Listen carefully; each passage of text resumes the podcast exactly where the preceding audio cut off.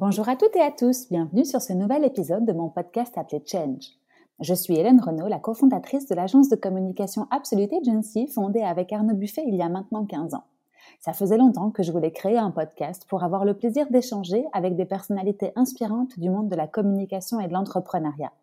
Et aujourd'hui, en pleine crise sanitaire et économique du Covid-19, je me suis dit que l'échange de bonnes pratiques et de conseils serait plus que les bienvenus.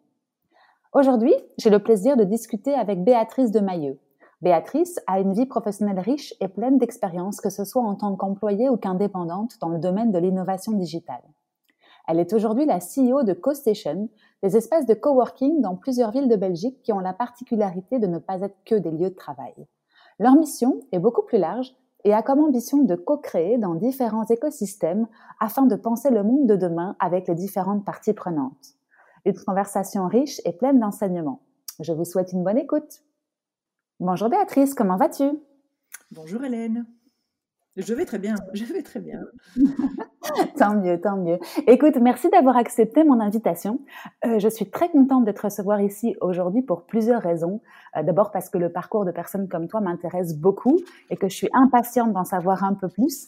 Euh, mais également car nous sommes dans un contexte économique très particulier. Je rappelle à nos auditeurs qui nous écouteront dans le futur que nous enregistrons au début du mois d'octobre 2020 et que comme tout le monde le sait, cette période est très particulière assez instable pour beaucoup en termes professionnels.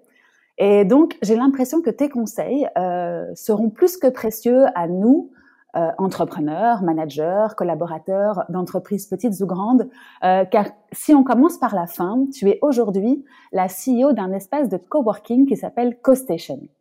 C'est ça, hein?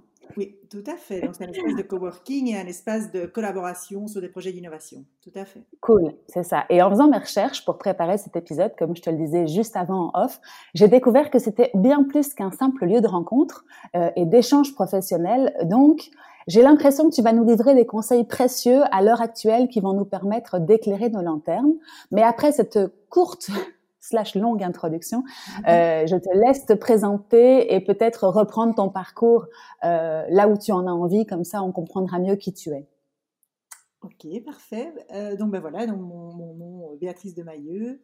alors aujourd'hui, je suis effectivement la CEO de CoStation, mais j'ai déjà quelques années de carrière derrière moi. Euh, et qui sont en fait ces années sont vraiment un mélange d'avoir travaillé dans des grandes entreprises, dans des grandes structures, qu'elles soient euh, nationales ou internationales. Euh, il y a une partie de ma vie où j'ai été, où je suis aussi encore toujours entrepreneur. et puis j'ai mes fonctions donc effectivement chez chez CoStation maintenant et j'ai encore d'autres projets en cours donc c'est bien amusant en tout cas. Et, et puis c'est vrai qu'à côté de ça j'ai encore une vie privée. Je suis une passionnée de plein de choses. Donc parfois, euh, il faut euh, euh, savoir gérer ses heures et, qu'on veut aussi donner à des amis et à ses passions et à ses hobbies. et puis, je suis aussi une maman, c'est quand même pas. J'aime bien aussi les inclure dans ma vie parce que parfois j'ai tendance aussi de faire beaucoup et parfois un peu, je me rends compte, les, les, pas les oublier, mais et pas les négliger non plus, c'est un grand mot, mais je les ai aussi élevés d'une façon où il y a quand même une belle indépendance qui s'est mise dans ces enfants. Euh, donc j'ai trois enfants et j'ai trois enfants aussi à mi-temps vu qu'on est une famille recomposée, donc ça fait euh, six enfants. Ah oui, d'accord, pas mal. tu es bien occupée. ils sont ados, mais c'est pas parce qu'ils sont ados que ça demande moins de temps. Donc ça, non. c'est pour les parents euh, de jeunes enfants, ça s'arrête jamais. Voilà. Effectivement. Oui, donc du coup, je me doute que tu es bien occupée parce qu'effectivement, en faisant mes petites recherches sur Internet avant, en préparant cette émission, euh, j'ai vu effectivement que, que tu avais euh, déjà eu euh, des expériences professionnelles diverses et variées, que tu avais d'autres passions sur le côté en plus de tes enfants, d'où la nutrition, l'œnologie. Comment est-ce que comment est-ce que tout ça arrive à cohabiter? Comment est-ce que tu fais toi pour rentrer dans le vif du sujet tout de suite? Quels sont tes, tes, tes tips and tricks à ce niveau-là pour faire cohabiter toutes ces activités? Alors, récemment, j'ai fait, euh, pour ceux qui, s'y connaissent un peu, j'ai fait un parcours où on a fait le test Enneagram. Je ne sais pas si ça te, si ça te dit quelque chose. Ça me parle pas. Et donc, c'est bon, beaucoup de personnes connaissent le MBTI, mais Enneagram, c'est aussi une, une méthode qui va un petit peu voir comment, qui tu es, comment tu fonctionnes, quelles sont tes forces, tes faiblesses, etc. Et j'ai trouvé ça très, très intéressant parce que je m'étais toujours dit, mais comment, quand est-ce que je m'épuise? À quel moment est-ce que je dois arrêter? Comment ça se fait que je bourre toujours mes journées de plein de choses? Et en fait, avec ce parcours que j'ai fait, donc cette analyse et diagramme aussi, ce qui était très intéressant, c'est de voir en fait qu'il y a certaines personnes qui ont beaucoup plus d'énergie que d'autres et que c'est pas grave, et qu'il y en a d'autres qui sont beaucoup plus analytiques, qui sont euh, des personnes qui ont, je dirais, moins d'énergie physique, mais qui ont énormément d'énergie mentale. Et voilà, et donc on est tous des types différents. Et donc moi j'ai compris effectivement que je fais partie des types qui ont une énorme énergie, et donc c'est pas grave que je fasse beaucoup, j'arrive à tenir beaucoup, mais en même temps, ne me demande pas de me concentrer pendant une demi-journée sur quelque chose de très vertical et bien spécifique, parce que j'ai un temps de concentration, ce que j'ai appris aussi, de 25 minutes. Donc euh, euh, voilà, donc c'est assez intéressant déjà d'abord comprendre euh, et d'accepter comment on est, comment on fonctionne et en quoi on est bon et en quoi on est moins bon. Euh, et donc, une fois qu'on accepte ça, et eh bien voilà, moi j'ai accepté que j'ai énormément d'énergie, que je m'intéresse à énormément de choses, que j'arrive à mettre beaucoup de choses en route aussi, mais être vraiment un spécialiste euh, dans quelque chose de très très spécial pendant une longue période, ou détailliste, et ça je ne serais pas non plus. voilà, donc ça, ça explique un peu comment je gère mes journées avec beaucoup d'énergie et beaucoup de plaisir mais ça doit être très varié. Moi, je suis heureuse quand je fais, quand je rencontre plein de gens, quand c'est très varié, quand, euh, quand je peux lancer des choses, quand euh, je peux les voir, enfin, je peux aider et coacher les gens aussi qui les font grandir. Donc, ça me, donne énormément d'énergie. Euh, donc, donc voilà. Et ça, c'était vraiment depuis le tout début de ma carrière, quand, quand, ben, quand j'ai commencé, moi d'abord dans tout le domaine de l'Internet et quand j'ai entre autres commencé chez Telenet dans les fins des années 90. Euh, où c'était euh, c'était des temps euh, magnifiques quoi. C'était le début de l'internet c'était le début de la télévision digitale. Enfin ça paraît ça paraît ça paraît rigolo de dire ça maintenant mais c'est vrai que c'était mmh c'était un monde de possibilités et de potentiels qui s'ouvraient. C'était c'était la découverte c'était hallucinant. Et tu as toujours été comme ça même enfant. Tu avais une énergie incroyable et, débordante. Alors ma mère m'a dit que effectivement je la fatiguais un peu.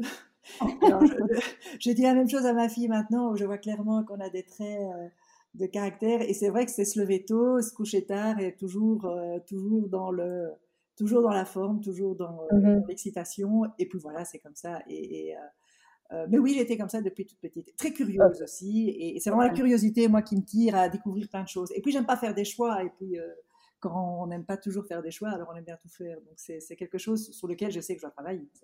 Mmh mmh et tu as toujours su, petite, que tu, en cas à l'adolescence ou à, la jeune à l'âge adulte, en tout cas du début de l'adulte, que tu allais entreprendre et, faire autant d'activités euh, comme ça Ou euh, quelle était ton envie quand tu étais euh, jeune adulte? Oh, Je crois que j'ai toujours bien aimé, j'ai pas souvent aimé attendre que l'initiative se prenne pour suivre pour l'initiative. Et donc, j'ai toujours bien aimé de dire, eh bien, si, si on veut faire la différence, avoir de l'impact sur la société, l'impact dans ce qu'on veut faire, eh bien, autant le faire soi-même et puis aussi euh, regrouper des personnes pour le faire ensemble. Mais de prendre cette espèce de première étincelle, c'est euh, j'adore la créer moi-même. Et donc, c'est vrai que depuis euh, même à l'école, euh, je me souviens, c'était s'il y avait bien des projets euh, ou des, à au niveau des, groupes de travail et tout quand, j'étais petite, bien souvent je me retrouvais dans ce rôle de dire ok, allez, je me lance, avec qui on peut travailler. Donc c'était vraiment quand même déjà quelque chose qui, était en moi euh, petite et puis qui s'est confirmé après. Bon, bah, j'ai eu mes années chez Telenet et puis toutes mes années chez Microsoft. Et là, à un moment donné, je me suis dit, ben voilà, là, je suis prête pour, pour, pour me mettre d'abord en tant qu'indépendante, je trouvais que j'avais une, maturité, un carnet euh, de, de, réseau aussi qui était, qui était bien riche.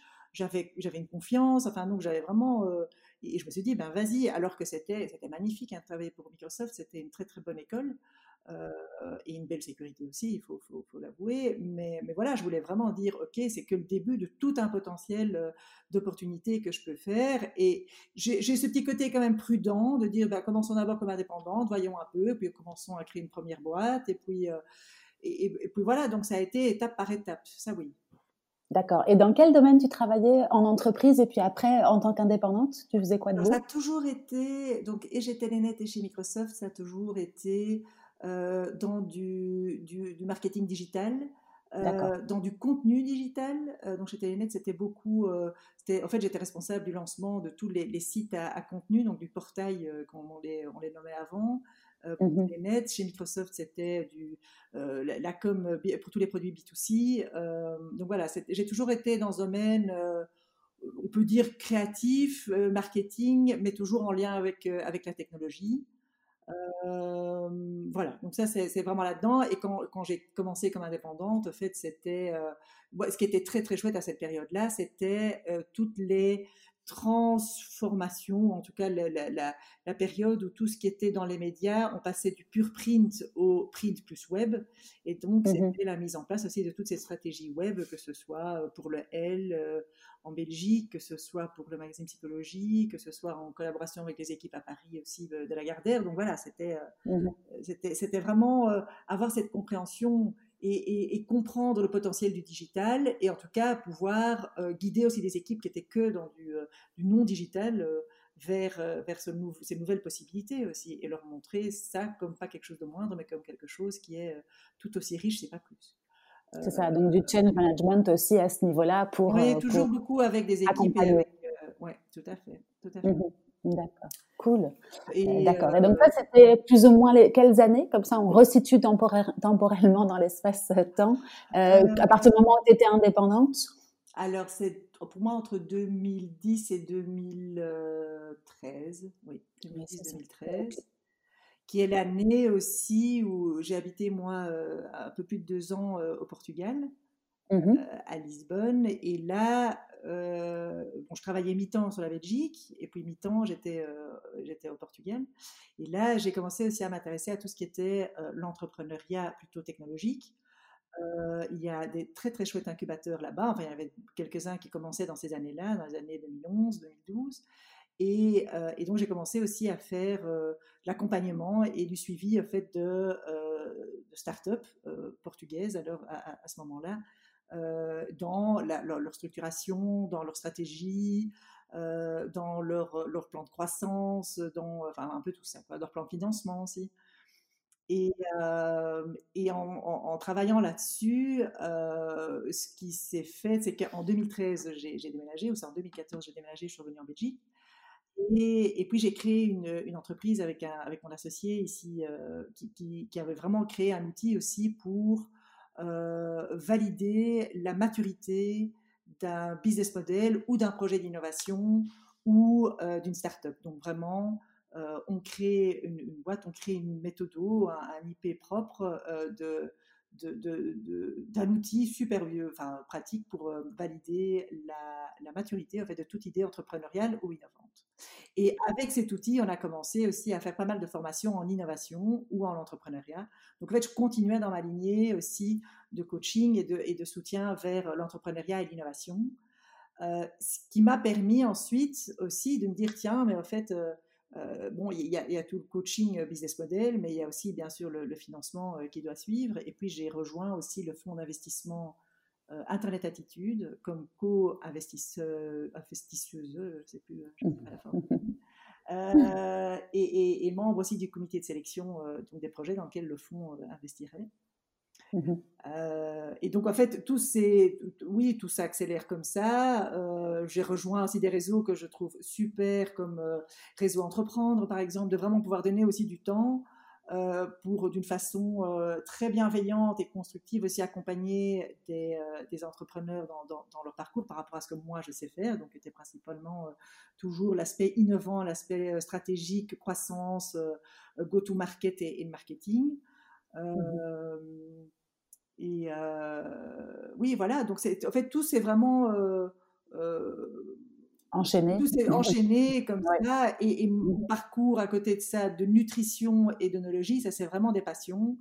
Euh, je suis passionnée par l'alimentation, mais pas juste la gastronomie, mais aussi l'alimentation et l'effet que ça a euh, sur le corps de chacun. Et j'ai toujours été euh, assez choquée de ce qu'on donne à manger à nos enfants, par mmh facilité souvent, et ça m'est arrivé aussi de leur donner un peu de tout et n'importe quoi, mais, mais en fait le goût se forme depuis l'enfance, et donc j'ai créé aussi en 2011 une ASBL, justement, euh, Atelier Alibaba, qui, euh, qui favorise euh, l'apprentissage du goût pour les enfants à travers l'utilisation sensorielle, donc des cinq sens. Donc, leur faire toucher, leur faire sentir, leur faire écouter, leur faire voir et puis goûter. Et en fait, le problème, c'est que Aujourd'hui, on leur met tout de suite quelque chose en bouche et on leur a rien expliqué ou, ou, fait découvrir au niveau sensoriel par rapport à l'alimentation.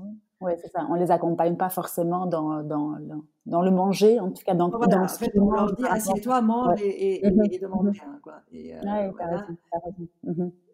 c'est marrant parce que j'écoutais, euh, je ne sais pas si tu connais Emily Stenbach, euh, une liégeoise, je pense, qui a créé Feed Your Brain.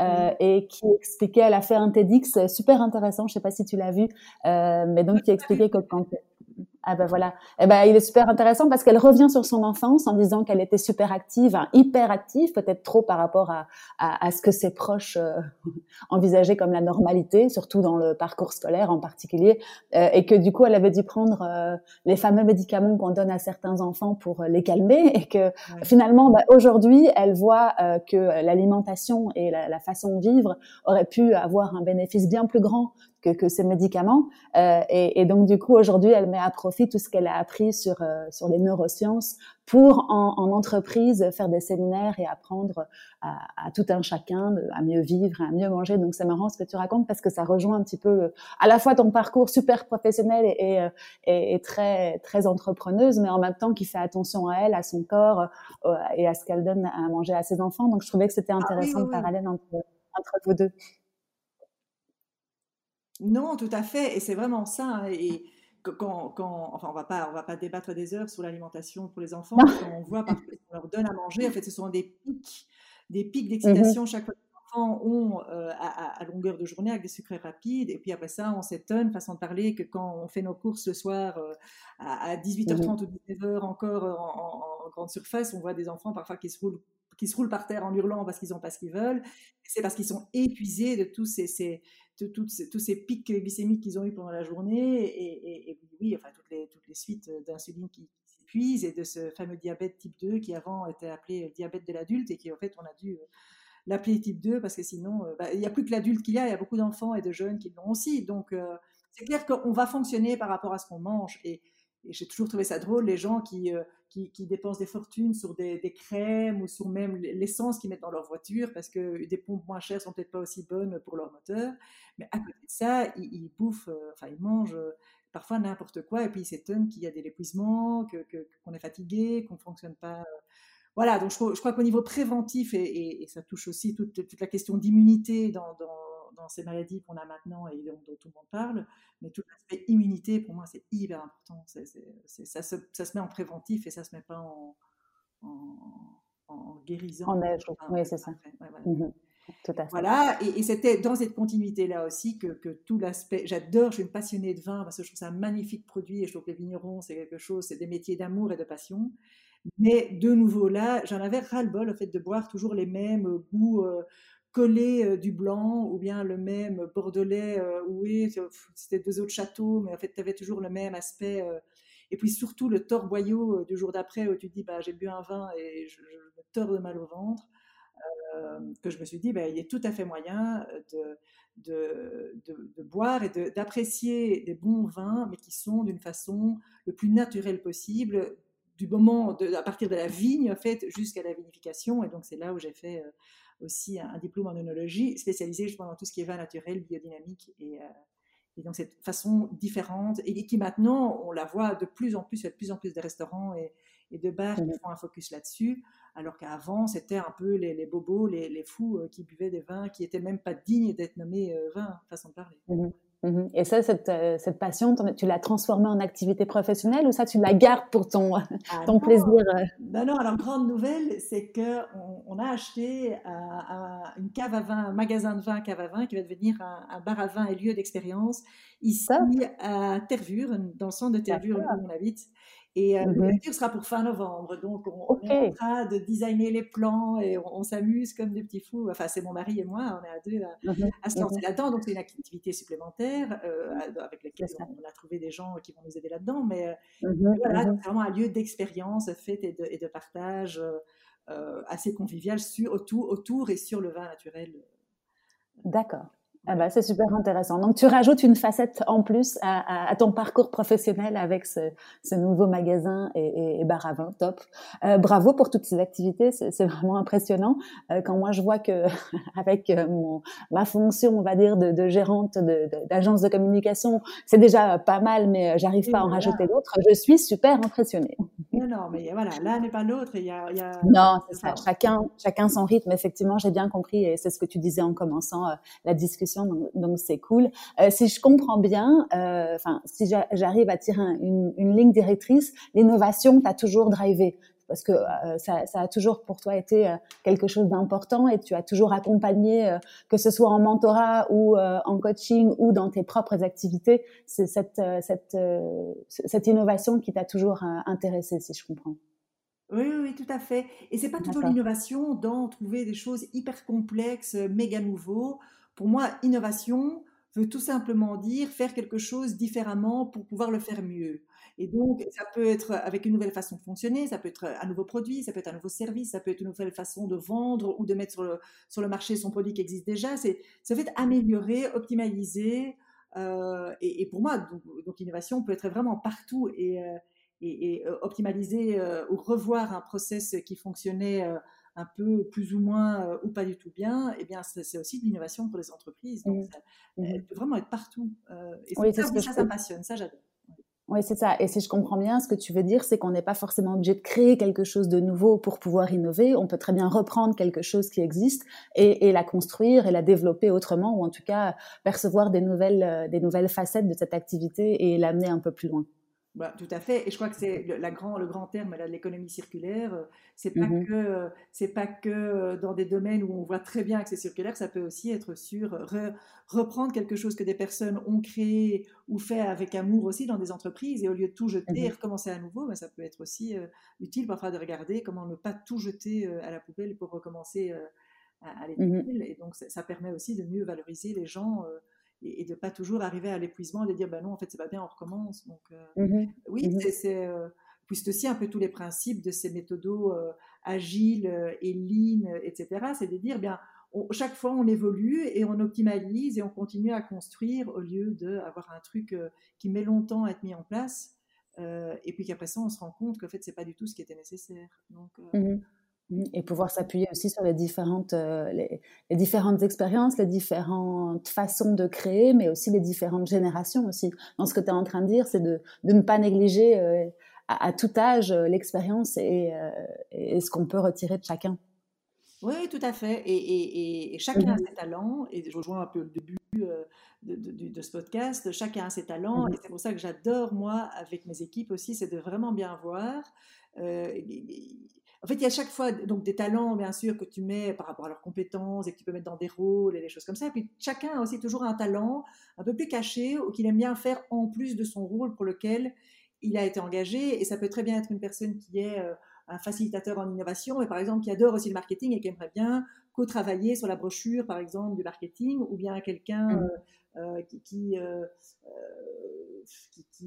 qui, qui, qui fait de l'office management par exemple, mais euh, qui adore aussi organiser des événements et que donc on pourrait dire. Donc voilà, c'est vraiment essayer de trouver chaque fois euh, des, les bonnes compétences par rapport au bon rôle, mais aussi tout le monde a un talent gâché qui si en plus il peut mettre ça euh, au service de l'entreprise, ça dynamise énormément un groupe et je trouve que c'est toujours très mmh intéressant. Oui, tout à fait. Ok, top. Eh bien, merci. Euh, si on passe maintenant à donc à, à CoStation, que tu nous expliques un petit peu, parce que d'abord, je pense que tu étais euh, membre de CoStation au tout début, si j'ai bien lu. Euh, et aujourd'hui, tu es CEO. Quel était la, la, le temps, on va dire, entre les deux, entre le moment où tu es arrivé chez CoStation et le moment où tu es passé à la tête de, de, de cette activité-là? Oui, alors effectivement, c'est marrant parce que donc j'aurais tout fait là. Donc j'aurais été résidente. Mmh je suis partie pendant quelques temps parce qu'on avait déménagé et puis je suis revenue euh, comme responsable d'innovation d'abord et puis je suis devenue CEO il y a, un peu plus d'un an. Euh, et, et, donc c'est très intéressant parce que je sais donc exactement ce qu'un résident peut avoir comme frustration ou comme demande et donc on essaye, enfin j'essaye au mieux possible de dire Béatrice, tu te souviens euh, quand toi tu étais dans, ce, dans, dans cette place-là d'un résident dans un coworking, qu'est-ce que tu aurais aimé qu'on te dise ou qu'est-ce que tu aurais aimé qu'on fasse avec pour toi? Euh, et donc effectivement, c'était, je crois que c'est quand, au tout début de CoStation. Donc CoStation existe depuis 2014. Je moi, je suis arrivée comme résidente avec mon entreprise là en 2015. et puis, je suis partie, puis je suis revenue fin 2017 fin 2017 comme responsable, j'ai commencé en 2018 comme responsable d'innovation. Alors, CoStation était d'abord, donc depuis sa naissance, un, un, coworking que pour des startups dans la technologie et dans l'innovation. Donc sur Bruxelles, sur Gand et sur Charleroi aussi. Ils étaient précurseurs à l'époque, je ne me rappelle plus vraiment s'il y avait d'autres. Bruxelles, c'était, oui, donc sur Bruxelles, c'était quand même une initiative assez, ça, ça, a été assez précurseur. Euh, et, euh, et, donc après ça, effectivement, il y a, a d'autres coworking, euh, il y a plein, enfin il y a beaucoup de coworking qui existent. Le, fait que CoStation avait comme volonté de rester sur la verticale technologique était effectivement assez unique. Et puis il y en a eu beaucoup aussi qui, qui ont joué après. Et là où maintenant CoStation a fort évolué, c'est de se dire en fait on ne on va pas être que un coworking. Euh, on veut vraiment être fait un lieu qui puisse être digital ou physique, et cette année-ci, euh, on, a bien vu l'importance de pouvoir être aussi digital, où toutes sortes d'entreprises, donc qu'elles soient publiques, privées, grandes, petites, full technologiques ou pas, plus des universités, des centres de recherche ou d'autres d'experts, peuvent travailler ensemble sur des projets qui sont ou initiés par CoStation ou initiés à la demande d'autres entreprises, pour vraiment créer de la valeur ajoutée ensemble. Euh, donc, par exemple, euh, un cas très concret qu'on a lancé en 2019 sur l'énergie.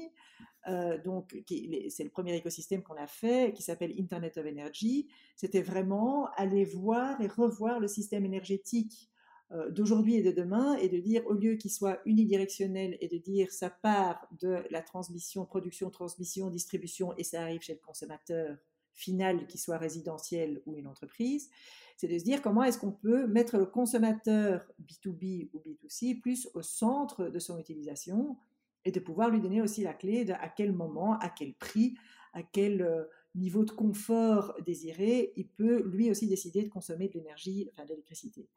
Euh, et donc, ce premier écosystème, donc autour de cette thématique-là, a été créé en 2019. On était, et on est toujours d'ailleurs, euh, euh, une, septantaine d'entreprises qui ont vraiment très concrètement travaillé sur 14 projets bien spécifiques, sur des idées nouvelles de, produits, de services, de position paper, de lobby, ou peu importe quelle était la finalité du projet, mais qui ont travaillé vraiment sur des projets bien concrets pour arriver ici maintenant à la mi-octobre, à la, fin de ce programme, et de, fournir, vraiment de, livrer des idées qui sont totalement testées tant au niveau des hypothèses euh, de marché, des hypothèses technologiques, euh, des hypothèses légales aussi, des régulateurs, pour pouvoir passer après dans une phase ou de lancement euh, ou, de, de, ou de l'accélération ou de lancement euh, à, échelle industrielle, donc à, grande échelle, un go-to-market plus large.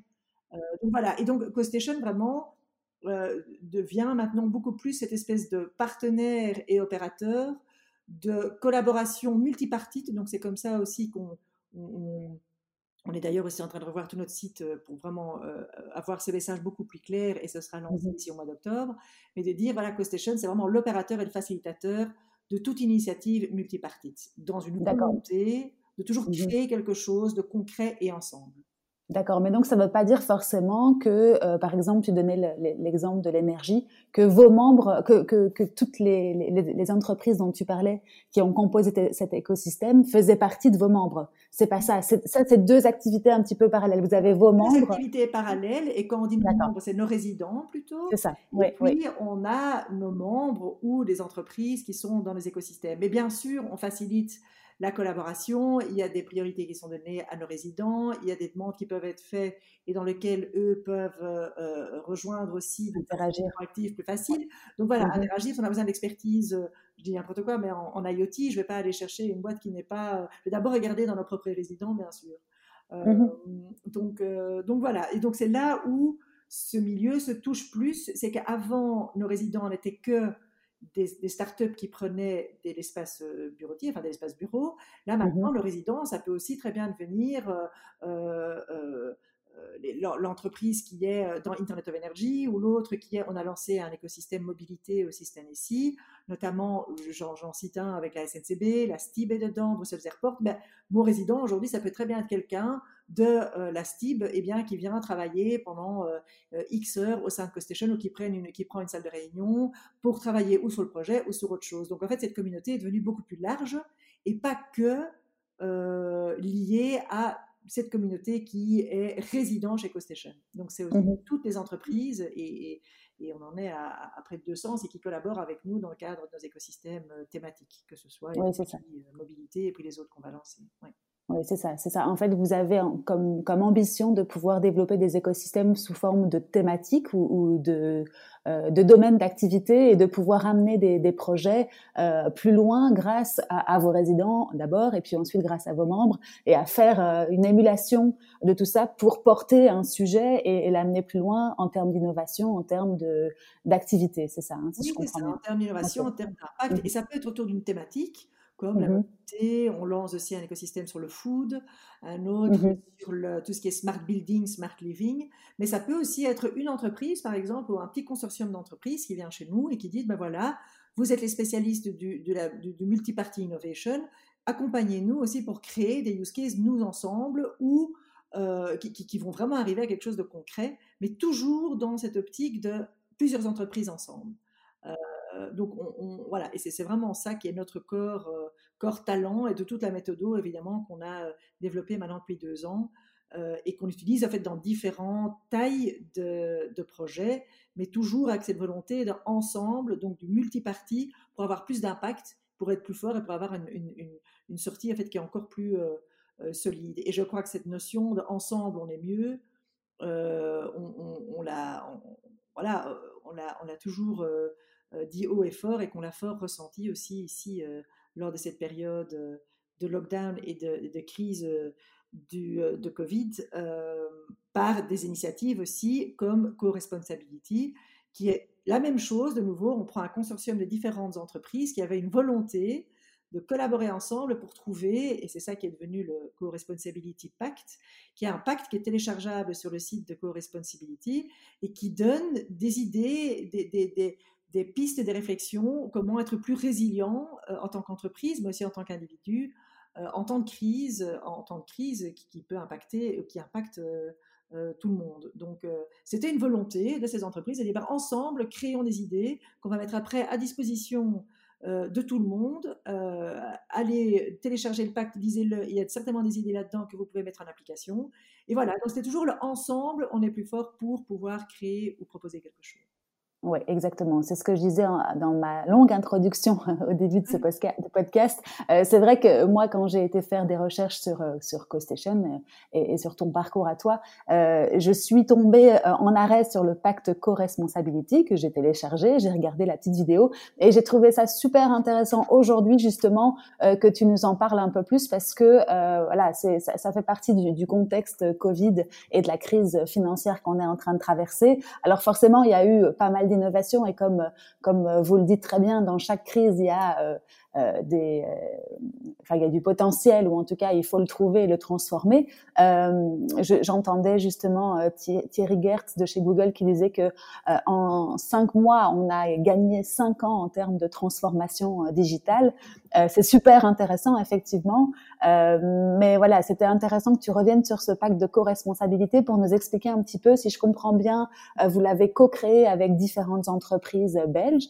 Euh, et vous l'avez créé euh, tous ensemble euh, ou co-créé comme tu dis. Est-ce qu'on peut revenir sur ce pacte et que tu nous expliques un petit peu quels en sont les trois piliers ou les trois fondamentaux? Oui, tout à fait. Donc l'idée de co-responsability est arrivée lors d'un call que j'avais avec, avec nos actionnaires.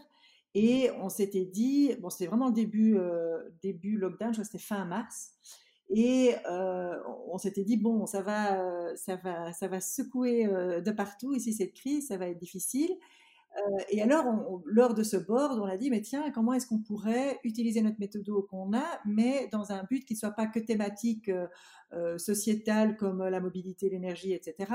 Mais la thématique d'aujourd'hui qui est de dire ok, comment est-ce qu'on peut mieux passer à travers une crise qui est qui a qui était ni prévu, ni attendu, et qui arrive comme ça, paf, out of the blue pour tout le monde et donc, on, a, on a réfléchi là-dessus et c'était vraiment arrivé dans le concept de se dire, en fait, on a une responsabilité, et d'où vient le nom, collective par rapport à ce qui arrive. C'était prévu pour personne, c'est toujours facile de montrer du doigt les pouvoirs publics, les ceci, les cela, les patrons, les employés, les, enfin, donc de trouver des, des boucs émissaires. On s'est dit, non, en fait, on est tous co-responsables pour, en fait, mieux s'aider et en sortir tous, tous euh, mieux et plus riche de, cette crise, et surtout aussi voir comment on peut mettre des choses en place qui peut mieux euh, prévoir, enfin, ou, en tout cas mieux, j'ai pas envie d'utiliser le mot armé parce que je trouve que c'est euh, un peu violent, mais qui peut mieux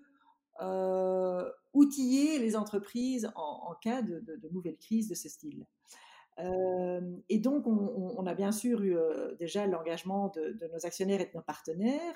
Et puis, on a fait le tour aussi de certaines entreprises en disant ben, assez rapidement qui est prêt à collaborer avec nous sur trois thématiques que nous, dans un, travail de brainstorming en équipe, on, on, a vu. On a vraiment voulu travailler sur trois aspects. C'était la résilience économique, euh, et, euh, et, c'est vrai qu'il y a eu des initiatives, que, je, salue toutes les initiatives qui ont pu être prises hein, euh, sur comment est-ce qu'on peut mieux soutenir, les startups qui ont bien sûr un, cash flow ou une situation cash qui est très délicate dans ce genre de crise.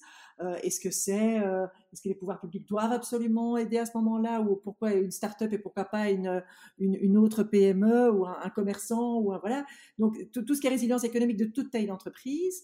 Euh, tout ce qui est, le deuxième pilier, c'était sur tout ce qui fait sens, donc vraiment le, purpose driven. Euh, on se rend compte de plus en plus, et dans tous les experts aussi qu'on a questionnés à ce moment-là, que les entreprises qui avaient un sens euh, bien partagé et un, purpose qui était clair pour l'entreprise, pour les employés et pour les clients de cette entreprise, qui était fort, eh bien, ça leur donnait encore plus de résilience à travers des crises euh, forte. Et donc, justement, comment est-ce qu'on peut renforcer tout ce sense-making et ce purpose-driven, euh, ce purpose pour des entreprises?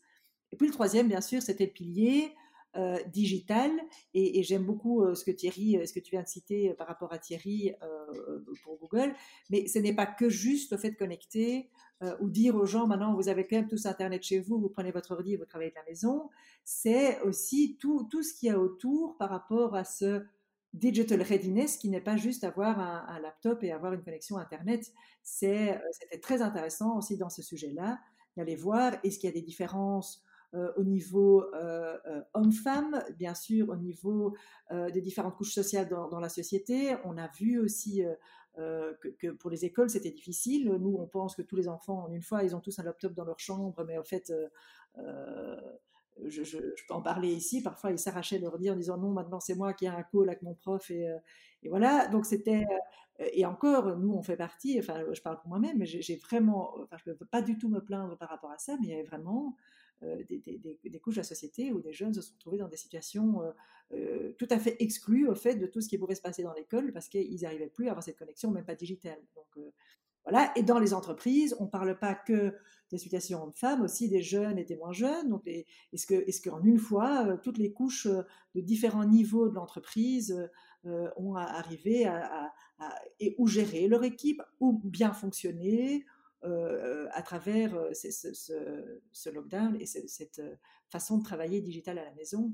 on a beaucoup parlé de, des jeunes familles avec des, familles avec des jeunes enfants et comment ils devaient jongler entre le preschooling euh, et, euh, et, et, leur, et leur boulot. On n'a pas beaucoup parlé, je trouve, des personnes justement qui se retrouvaient en isolement total et qui devaient travailler chez eux, qui, qui étaient célibataires, enfin, ou qui, qui, sont célibataires, qui n'avaient pas de, de chien ou de chat, et qui se sont retrouvés en une coupés de tout, et qui pour eux, pour le, contact collègue était, était leur façon aussi d'avoir leur vie sociale.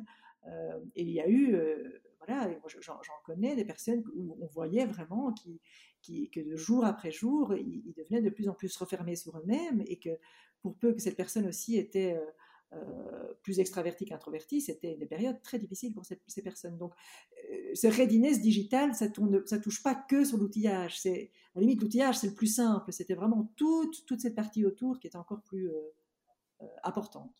Mmh oui, tout à fait. Tu as tout à fait raison de le mentionner. Effectivement, il y a eu différents cas de figure selon les, les personnes qui ont été touchées par, euh, par, euh, par ce, confinement. Et euh, on a dû gérer, nous, en tant que manager, et je suppose que toi aussi, parce que tu me parleras après de l'équipe de CoStation, mais différents cas de figure et devoir jongler effectivement avec ceux qui avaient des enfants, ceux qui n'en avaient pas, ceux qui étaient un peu plus seuls, ceux qui aiment travailler à distance, ceux qui n'aiment pas travailler à distance. Et c'est vrai que ça a été une période un peu compliquée. Alors, on, on va pas revenir sur le tout début parce que parce qu'on en a déjà beaucoup parlé ailleurs. Euh, comment est-ce que toi, tu as, vécu, euh, pas le début, mais en tout cas le, management à distance? Parce que je suppose que vous, un lieu de co, euh, enfin de, travail, un coworking space, c'est important d'être ensemble. vous avez fait comment vous avec vos équipes et vos résidents?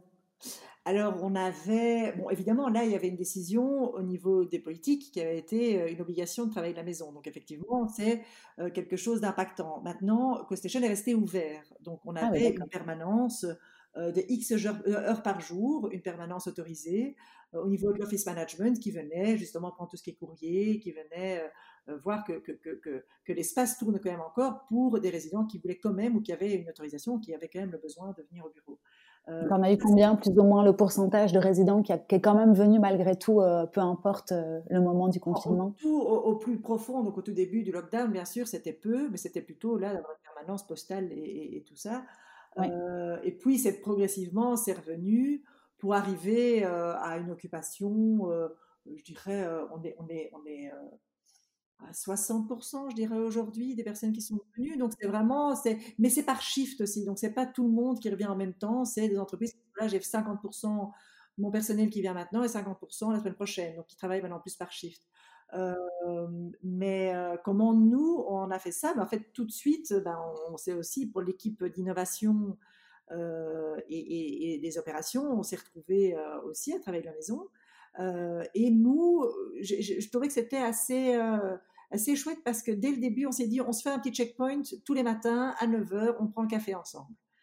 Et avec vidéo, donc ça, c'était aussi, et ça c'est marrant, parce que c'était aussi quelque chose au tout début, je ne sais pas si, si, tu as, si tu as remarqué ça aussi, mais au tout début, il y avait, les gens étaient un peu réticents à, allumer leurs vidéos. C'est vrai. Et puis, euh, il y avait aussi une personne dans l'équipe, et, euh, et, donc c'était marrant euh, de voir, oui, mais c'est chez moi, ici. Enfin, donc c'était. Et en fait, au fur et à mesure que ce lockdown a avancé, on a commencé à avoir beaucoup plus de gens qui utilisaient des fonds, donc le, le fond flou, ou bien qui mettaient des pancartes de l'entreprise pour utiliser des fonds qui sont faits pas euh, le fond de ta maison. Parce qu'en fait, c'est vrai qu'en une fois, tout le monde voit chez toi. Et tu voit chez toi. Donc, euh, donc voilà. Mais on, on, s'était mis d'accord tous qu'on faisait avec vidéo et qu'on faisait un petit. Euh, mais même juste un, quart d'heure, hein, ça pouvait être très très court, mais on prenait juste un café ensemble. Ça permettait aussi à tout le monde de. Alors moi, j'ai totale confiance, mais il y a des personnes qui m'ont dit, eh bien, ça m'a permis de pas traîner dans mon lit, de me lever, d'être motivé, de me doucher, de, enfin tu vois, de dire eh bien on va travailler et on va travailler en se disant eh bien on n'est plus dans notre chambre où on est euh, voilà on est euh, habillé propre et tout. Opérationnel. Voilà, on est opérationnel à ce moment-là et moi euh, donc c'était en toute confiance, mais en fait il y a des gens qui m'ont vraiment dit eh ben, ça m'a permis de garder cette routine et ce, ce drive de travail aussi. Se dire salut comment vas-tu petit café allez bonne journée à tous. Et puis donc c'était vraiment une espèce de petit un petit moment euh, euh, où on ne devait pas parler projet, on ne devait pas parler, bien sûr, on pouvait parler projet s'il y avait une question, mais ce n'était pas le but euh, premier de cette réunion. Le but premier, c'était comme quand tu rentres dans le bureau et tu dis Salut, comment ça va? Est-ce que tu veux que je te prenne un café? Et puis voilà, c'était vraiment ça. Mmh mmh et le but de reprendre des habitudes, même à distance, et, de recréer une routine plus ou moins humaine, en tout cas, même si on, est, on, est, on était séparés par les écrans. C'était ça. Oui, tout à fait. Mmh et puis, nous, on a lancé aussi le programme, enfin l'écosystème de la mobilité, donc Co-Mobility, on l'a lancé aussi en plein lockdown. Donc, on a dû, nous, aussi euh, transvaser, ou enfin en tout cas euh, muter notre programme qui est normalement en workshop physique en workshop digital. Et c'était plus des journées entières, mais c'était devenu des demi-journées, sinon c'est impossible de faire ça en digital, etc., etc. Donc on a eu un travail euh, d'équipe qui était magnifique parce que le personnel qui normalement travaille pour le real estate, pour les, lieux, bien, bien sûr, ils se sont retrouvés avec beaucoup moins de travail à faire. Donc eux, ont aidé l'équipe d'innovation, j'ai mis personne en, chômage économique et j'ai plutôt dit, ben voilà, comment est-ce que l'équipe qui est moins active aujourd'hui peut aider l'équipe qui en une fois se retrouve euh, débordée euh, pour raison de, mutation de programme dans un autre format. Et donc il y a eu, il y a eu une très belle entraide.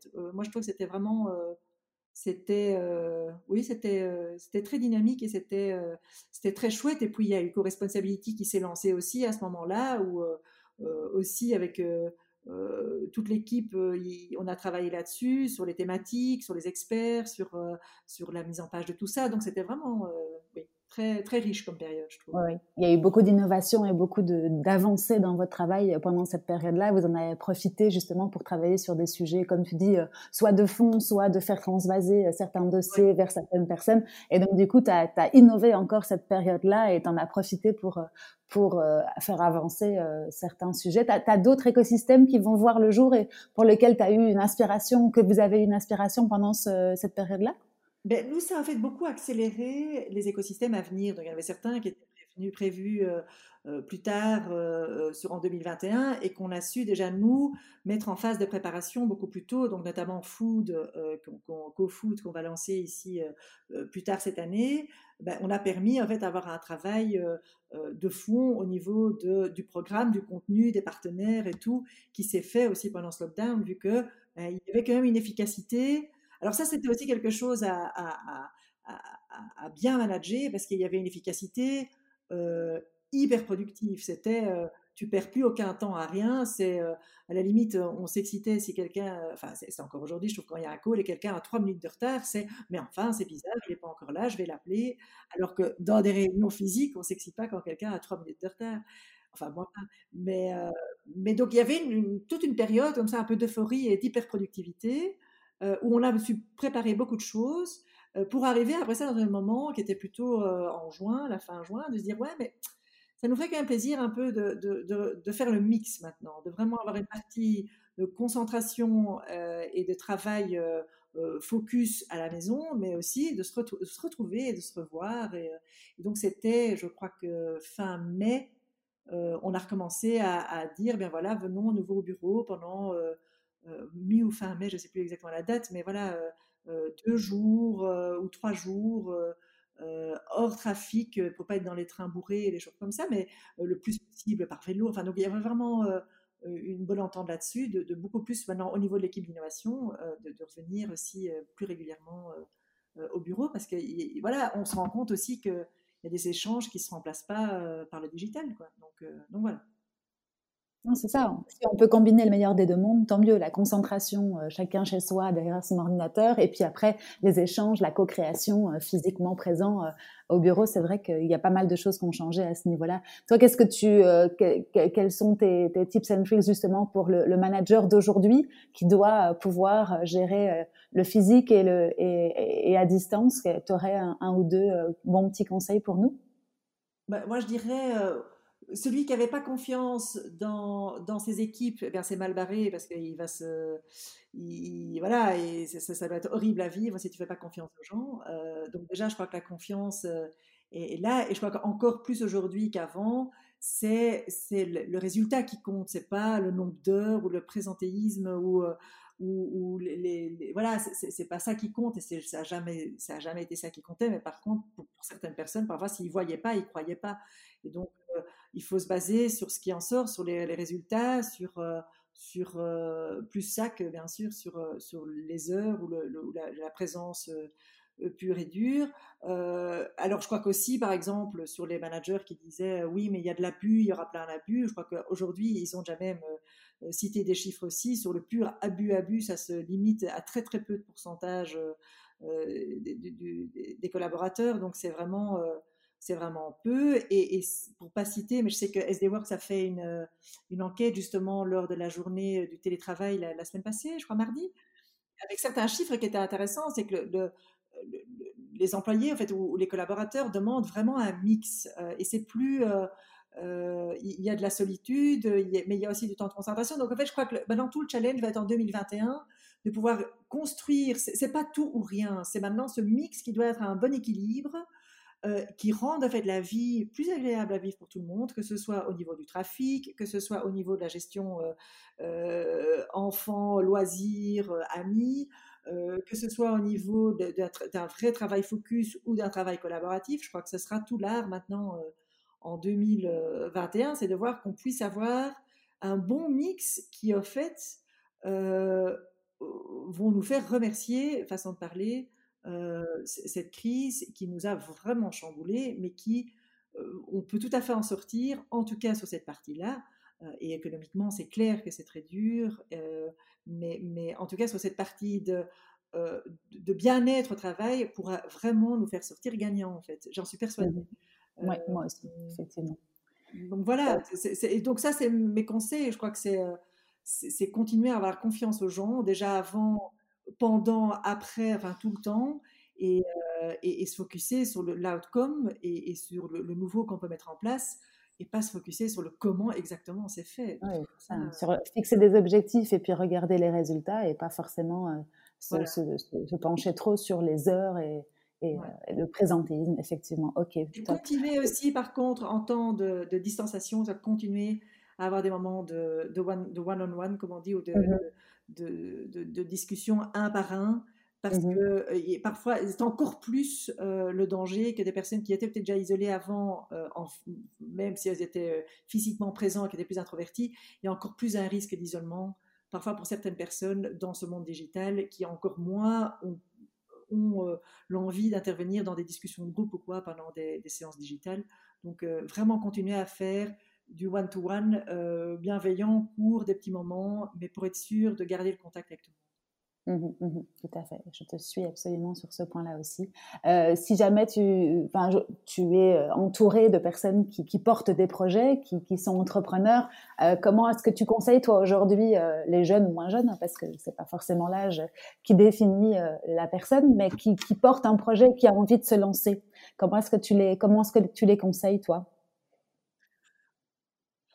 Alors c'est marrant parce qu'il y a parfois des, euh, des, jeunes ou un jeune qui m'appelle et qui dit oui voilà j'aimerais bien avoir ton ta, vue là-dessus ou ton retour. Est-ce que je ferais bien d'aller travailler là de bouger alors que j'ai un beau job euh, dans une structure corporate? Alors moi ce que je trouve qui est toujours important c'est de savoir la raison pour laquelle tu voudrais bouger. Euh, et il faut que la raison soit bonne. Si la raison est voilà je rêve de faire tel projet euh, je, travaille dessus euh, en parallèle par rapport à un autre boulot dans une entreprise. Et maintenant, je suis prêt. Euh, j'ai vraiment envie de le faire et je le tire et tout. Donc ça, pour moi, ça c'est de l'énergie positive ou de dire, ben voilà, je veux quitter une grande structure pour aller travailler dans une start-up euh, parce que c'est vraiment quelque chose qui me drive pour telle et telle raison. Si les raisons sont bonnes, c'est une énergie positive. Euh, si c'est, euh, je veux aller travailler ou créer ma propre initiative dans une start-up ou peu importe, parce que mon boss est chiant et que, et que, et, que je l'aime plus, enfin, pour caricaturer, ben ça c'est de l'énergie. Enfin, ça, ça, c'est, ça va être une raison qui va peut-être te plaire pendant quelques semaines, voire quelques mois, mais après ça, c'est vite, euh, c'est pas, euh, voilà, c'est pas une raison euh, suffisante que pour le faire.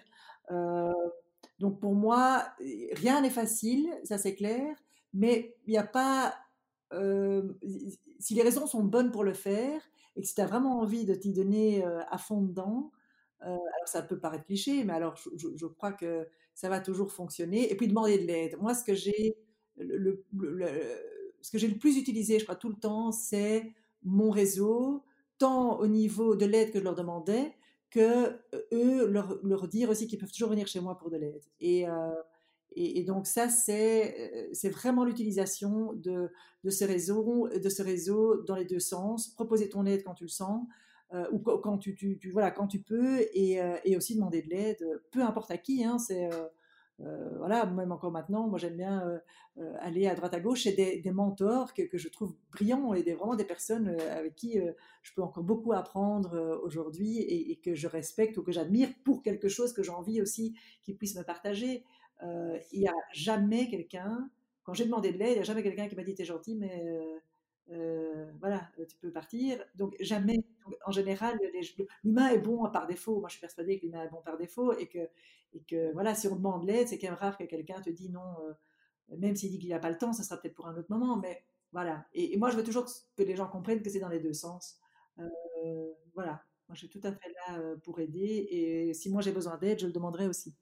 D'accord. Et par rapport à la temporalité et par rapport à, cette crise financière qu'on vit tous, est-ce que tu trouves euh, que c'est un bon moment pour se lancer? Est-ce que, tu, est que tu conseilles les gens dans ce sens-là en général? Est-ce que tu penses que il faut, il faut y aller si ton projet est valable? Et comme tu l'as dit, si euh, en plus ta, ta raison et ton why est, bon, euh, tu, tu donnes des conseils à ce niveau-là positivement?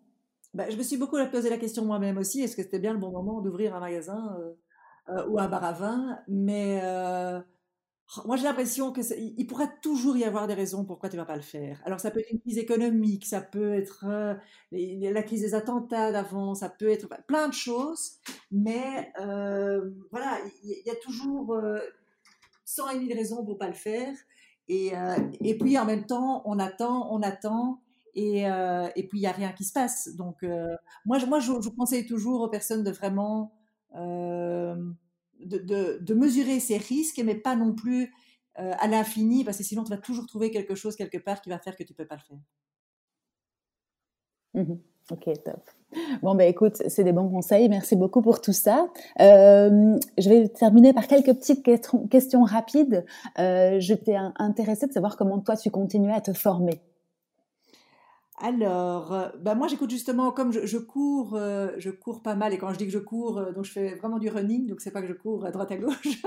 je, je cours beaucoup en forêt, et, et donc j'aime bien plusieurs fois par semaine mettre mes, mettre mes oreillettes et écouter des podcasts, donc beaucoup par des podcasts aussi. Donc, et, Lesquels par exemple? Tu peux nous en citer quelques-uns comme ça Un que j'aime beaucoup, c'est... attends, c'est maintenant évidemment, il faut le citer c'est sur tout ce qui est euh, How the Brain Works. Et donc, c'est beaucoup en anglais. Hein, c'est, ah oui, d'accord. Ouais, ouais, et euh, euh, j'aime bien How They Build This ou How I Built This aussi. J'aime beaucoup Émotion. J'aime beaucoup aussi cette, ces podcasts, ça c'est en français. ou bien ceux de la BBC aussi, j'aime beaucoup sur de l'actualité. Et, et, je sais pas, moi, quand j'entends des choses, je, je l'imprègne beaucoup mieux que, que, quand je les lis parfois. Et donc, euh, courir et écouter de la musique, ça va pas du tout, parce que là j'ai l'impression de courir en rythme de la musique et euh, ça me plus qu'autre chose. Mais donc écouter du texte, ça, euh, ça, s'imprègne très bien et, et, voilà. Et tu peux faire plusieurs choses en même temps en plus, donc c'est cool, effectivement. Et puis, puis, de temps en temps, je m'inscris aussi dans des, dans des retraites ou dans des moments où il y a vraiment plutôt de l'introspection et de voir, OK, est-ce que je suis sur le chemin que je veux être? Est-ce que je suis dans, dans, l'objectif euh, vers où je veux aller Est-ce que je, je, je, mets les efforts là où il faut pour aller vers où je veux aller J'ai fait récemment une retraite comme ça de, de 4 jours, euh, Unplug 48, ça s'appelle, euh, qui est en plus totalement unplugué. Donc tu, tu donnes ton téléphone et ton ordi à l'arrivée le jeudi et tu récupères le dimanche. Donc en plus, tu as cette expérience d'être tout à fait coupé du monde, vraiment en pleine, dans les Ardennes, coupé de tout. Et, et voilà toute seule ou euh, avec euh, des, connaissances à toi? Non, non, pas du tout. Donc personne ne se connaît. Euh, donc il y, a quand même deux, trois coachs qui t'accompagnent dans, dans, toute cette, dans tout ce trajet d'introspection et tout. Donc c'est vraiment très intéressant. Bah, c'est beaucoup de travail sur soi-même aussi, hein, donc il faut être prêt à, vouloir le faire. Euh, mais on était cinq qui ne se connaissaient pas du tout et donc en plus tu apprends, c'est fantastique d'apprendre à connaître quelqu'un en, quatre jours que tu n'avais jamais vu avant et que tu ressors de là et tu te dis mais en fait je le connais mieux qu'à la limite quelqu'un que je connais depuis X années et que donc voilà, donc c'était très, très enrichissant. Très Une belle relation humaine, effectivement, c'est cool. donc les podcasts, et puis effectivement, pouvoir prendre du temps pour toi, et prendre du recul euh, en vue hélicoptère et pouvoir mieux comprendre euh, ton parcours, c'est cool. Euh, est-ce que tu as une obsession en ce moment? Est-ce que j'ai une obsession? Oui, ben un peu quand même notre initiative là, autour du vin. et alors, euh, non, pas plus que. Non? Oui, oui, oui, enfin, c'est une obsession. Euh, bah, vu que j'ai fait cette, euh, ces quatre jours d'introspection là il y a trois semaines, avec plein de bonnes résolutions en partant de là, bah, mon obsession est un peu de dire Béatrice, ne les oublie pas et essaye de. De mettre en application. voilà, de mettre en mmh application. Et c'est surtout et principalement sur la gestion de l'énergie et sur, et, sur mettre les bons curseurs sur les bons, voilà, sur les bons projets. Donc c'est un peu peut-être calmer cette boulimie de vouloir faire plein de choses et tout. C'est aussi pouvoir euh, prendre parfois un peu de recul et avoir mes moments de pause, euh, en tout cas une fois par jour. Euh, prendre le temps de respirer. voilà. Mmh Mon obsession de respirer. Voilà, prendre le temps de prendre le temps, tout simplement. Ce qu'on a appris à faire justement au début de ce confinement aussi, où le temps s'est arrêté et où on s'est tous dit bon ben voilà, maintenant on a du temps ou on en a peut-être moins, ça dépendait un petit peu des, des, profils, mais en tout cas ça nous a un petit peu révolutionné la vie qui, qui allait à toute allure, effectivement. Top. Et euh, dernière petite question rapide, si tu avais quelque chose à refaire euh, dans ta vie, qu'est-ce que qu'est-ce que tu ferais différemment? Oh, euh, pas grand-chose, je crois. Je, Non, en fait, pas grand-chose. Je crois que peut-être bien, j'aurais peut-être bien aimé rester au Portugal. Mais non, j'aurais pas eu tout le parcours que j'ai fait après. Donc c'est, mmh en fait, je regrette ou je regrette pas grand-chose, moi, même mmh. très peu. bah tant mieux. À part tu les cadeaux que j'ai mangé, peut-être, mais sinon, euh, non, je, non je, je crois que vraiment j'ai la chance. J'ai la chance d'avoir pu faire ce que j'ai toujours voulu faire. C'est une chance et j'en suis bien consciente euh, et, et je, je, remercie euh, tout le monde qui m'a aidé là-dedans. Donc, c'est, je suis vraiment très, très reconnaissante de toute la chance que j'ai eue. Et, c'est, euh, et vraiment, je regrette, euh, non, pas grand-chose. Euh, ah bah, pas grand-chose de fondamental en tout cas. Non. Oui, c'est ça, top. Et maintenant, si on veut te suivre, regarder tes nouvelles, on peut faire ça où? Où est-ce que tu es la plus présente et, et où est-ce que tu communiques le plus?